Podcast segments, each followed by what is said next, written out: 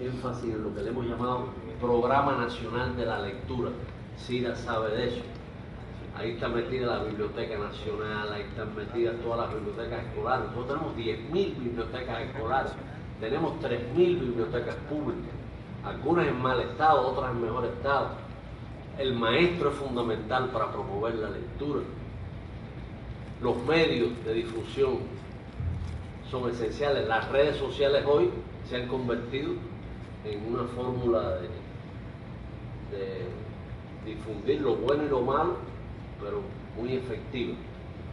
Y promover la lectura a través de los medios de buenos libros sería importantísimo.